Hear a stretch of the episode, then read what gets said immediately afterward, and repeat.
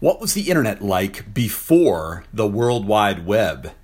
It's episode 360 of the Dan York Report, and last week on March 12th was the 30th anniversary of the start of the World Wide Web when Tim Berners Lee over at uh, CERN started up his first proposal, etc., for what would become the web. And I wrote a post for the Internet Society's blog celebrating the 30th anniversary of the World Wide Web that attracted a bit of attention, and I thought it was worth expanding a bit on. Back at the time, in those early days of 19, late 1980s, early 1990s, it was a, a very different world. The internet was there. It was there for email, for other things, but it was very different. And it's worth talking a bit about that. At the time, um, I was graduating from the University of New Hampshire. I was working on with some startups. I was doing some things with some nonprofits, and then I was involved with a training company that was teaching people how to use FrameMaker publishing software, electronic publishing software, to go back a ways. And I w- we were teaching people about Unix, SunOS to be precise, Solaris later, those things, teaching people about how to use these tools for electronic publishing, for all of these different kinds of things. And I was writing, I was traveling around teaching a course about an introduction to the internet. The students were primarily from telecom companies, financial companies, software companies around the primarily the Boston, New York kind of area. They were looking to understand what this internet thing was all about. I was, and so I was teaching them. I taught them about what IP addresses were, what the DNS was, how it worked to go connect from one computer to another, how to send email, how to use FTP to transfer files, how to use things like Archie to find files in in uh, FTP or, or Veronica to find info in Gopher and other different things that were out there. This whole place called Gopher Space, which was menu driven kind of things, Usenet discussions, all this stuff. And in the very back of the book, I had a section on emerging technologies. And in there, I covered some of the new things in 1991 that were coming around. There was something called Hytelnet, which was a hypertext, you'd telnet to something, you'd get hypertext elements. There was a WAIS, which WAIS, which was a wide area information search. And, and then I had what I recall was a single page talking about this new thing called the World Wide Web. And all it really said was, you know, telnet to info.cern.ch log in as www and, and start pressing numbers to follow links on the on the screen. You can actually visit this if you wanted to go back to those days. To go, you can go to info.cern. And what they've done is they've created, they've recreated the original info.cern.ch site and some other things.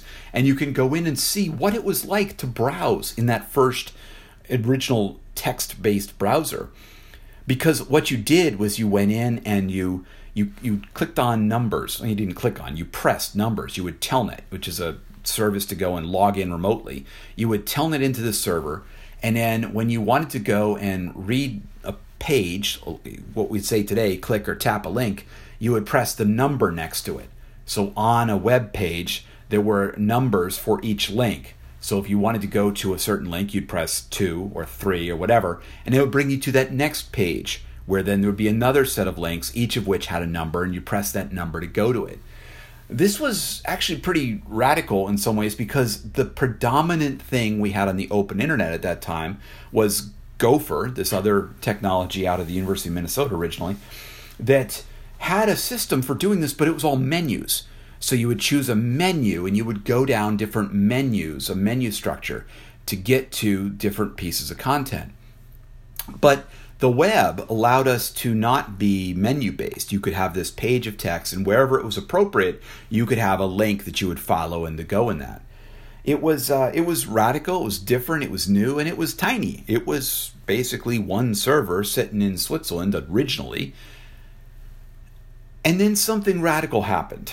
But to talk about how radical it was, let's back up a minute and talk about the state of the internet at that point in time. And maybe go back a little bit and talk about the state of the online world. Because at the time, there was a good bit of content out there, but it was primarily in three places. It was a lot of the content that we think of today you know, news reports, uh, media information, stuff like that. That was in the commercial, what we called them the information services. Things like CompuServe, America Online, Prodigy, Delphi, Genie. There were many, many of these different services. And they all were, you know, content that you would get to by dialing in. You'd use a modem. You'd connect into a phone number, you'd get in and you'd log into the service. You oftentimes you had software on your own computer that would do the connection for you. Think about all the CDs that you got from AOL and everywhere else. You paid a monthly fee to gain access to all of this content that was being created in there. And newspapers and magazines and others, you know, were trying out this model, publishing their information inside what many of us called walled gardens. There was a wall around them. Once you were inside, you could see the pretty content, work with the stuff, see all the things, but you were inside this walled garden. You had to pay a monthly fee to gain access, and if you wanted to publish in there, you typically had to pay the platform. You had to pay the information service. Or maybe you could create a forum, you could join a forum, you could do something, but very often you had to ask permission to go and create a forum or do something like that. So you needed permission or payment to publish, and you could only access it if you paid the fee to get in there. And that was where a lot of the online content was in those days. Now, there were two other places where it was. One was the universities and National Research and Engineering Networks, NRENs. That, that was where the Gopher was, that was where FTP, that was where all this different stuff, the networks that were out there, they were separate networks. They were things like BitNet in the United States, Janet over in the in the UK and other places, EARN over in Europe. They were national, you know, networks or, or regional networks that connected people together. And in the third place, there was a lot of content was bulletin board systems or BBSs. And they were run by anybody who loaded up the software, put it on their, put it on what would be now we'd call a server, and put some modems on there people could dial into. Some of these were run by companies, some of these were run by individuals, a lot of hobbyists, a lot of other people put them out there. Some of them even linked together using something called FidoNet. So you had a FidoNet a uh, connection that would go and link you together so you could host content from different BBSs or send messages across them and other things. And some of them used Usenet, which was this larger network of discussion forums that were out there. So that was kind of where all the content was. And a lot of it was in these commercial information services. So what happened with the the research networks and the rise of what became known as the internet? It was this network. I often said, you know, it's the the one network to interconnect them all. It it started to interconnect these different networks. It had these open standards, TCP, IP. All of this emerged out of things like the ARPANET and other stuff, but it started to connect more and more of these networks. And that was what the internet was then and is today. It's this global network of networks that voluntarily agree to interconnect using open common standards. And at the time, you again, you had email, you had FTP, you had Gopher, you had Usenet, you had different tools for communication that were part of this. And then along came the web. And what was radical about what Tim Berners Lee did with the web and with the pieces like that was he not only created info.cern.ch, but he also just gave away the source code to go and publish, create your own web server, publish, create your own web client, you know, publish your own content. And that was it. He wasn't asking for a fee. He wasn't asking for licensing rights. He wasn't doing anything like that. He said, "Here, you know, take this stuff, go make your own websites, make your own stuff, you know, create this and and do this." And and that's really what brought about the magic of the web. At, at 1991, it was you know one page in the back of my introduction to the internet course. Just a year or two later, we were, you know, I was writing courses on how to build websites and how to navigate the web using Netscape Navigator and so many more things because the web had emerged as this is a powerful way to share information and anybody can do it. You know, it was it was uh, it was powerful. The web enabled anyone to publish and to consume content. If you could get onto the internet which in, admittedly was a bit of a challenge. You had to typically go through a university network, or some of the bulletin board systems started to have access to some ways to do it. But if you could gain access to that in some way, then you could consume content, you could publish your own content. There were no gatekeepers. You didn't have to ask permission. You could just set up your own web server or get space on somebody else's web server, and you could publish your own content. You know, content broke free of those walled gardens of the commercial information systems. The web brought this open layer of publishing, of communications, of commerce. And and that's you know, that's what the web brought 30 years ago. You know, I mean, whole new industries were born. You know, others faded away. New words entered our vocabulary. I mean, how many of us ever said the word browser before before the web came along? You know, we had new opportunities emerge for so many people around the world. You know people could work remotely. They could share they could sell their goods from to people far away. They could share their information. They could do that. Lives were changed. Education changed. Economies changed. The very fabric of our society fundamentally changed by virtue of this open publishing platform sitting on top of this open interconnected network of networks that we call the internet and it's true that the web could not exist without the internet, but as I said in the article, the internet would not be as amazing as it is without the web. The two enriched each other. The internet allowed the web to be passed all over, to be able to used and accessed from around the world, but the web gave people a reason to use the internet. It gave people a reason to try to connect to the internet instead of subscribing to these commercial information services and working with it. The internet and the web together set that content free in so many different ways. Now, you know, fast forward a couple years, those commercial internet information services, the commercial information services, really became internet services in many ways and started to make their content available and let people, you know, access it, publish it on the web. They tried for many years to hold on to the exclusivity of having their little walled garden, having special content that you could only get inside those walled gardens. But eventually, the web, the internet wore that all down, and you had access all over.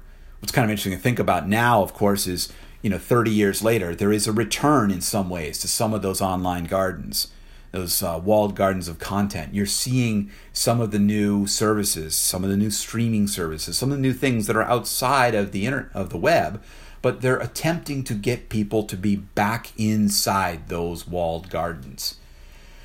Now, and that's an interesting spot to talk about because the web of today is very different from the web of 30 years ago. It's a much different space, and we've also seen along the way that the model of allowing anyone to publish anything anywhere is not always positive. We've seen a lot of hate speech, a lot of you know, fake and bogus information. We've seen a lot of negative things. We've seen that as much as it is a power for good and to interconnect people and to share information to help in so many ways, it also provides interconnection of negativity. You know, we had a shooter this last week live stream out his shooting of information out across the internet and across, you know, being shared from websites and different places. We've seen things like that. We've seen consolidation and centralization on a major, major way, bringing back in the possibility of gatekeepers of content, of different types of things like that. We've seen legislation that's been pushed by governments looking to protect their citizens and pushing simplistic answers that cause larger problems. We've seen this kind of thing. And today we really have this question what will the next 30 years of the web look like? you know, there's half the world that's not yet online.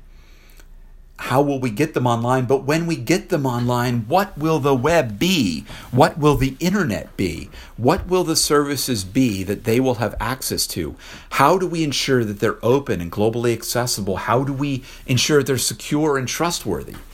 My organization that I work for, the Internet Society, wrote a report this year, just this past month, February, they released called the Global Internet Report which you can find at future, future.internetsociety.org, where we talk about the rising centralization and consolidation and ask these questions around is it the kind of future we want?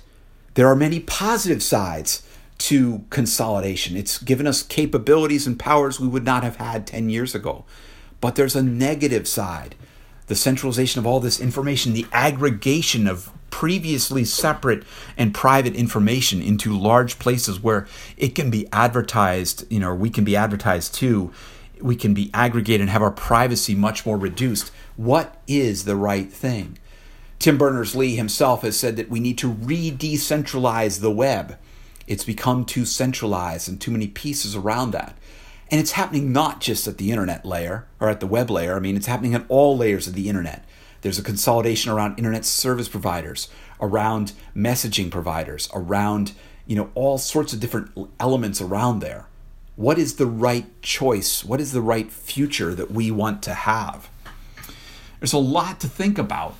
This internet of ours has only really been around for maybe 50 years from its early stages, and the web has only been here for 30 years. We have a lot more growing up to do and a lot more to think about and to work with.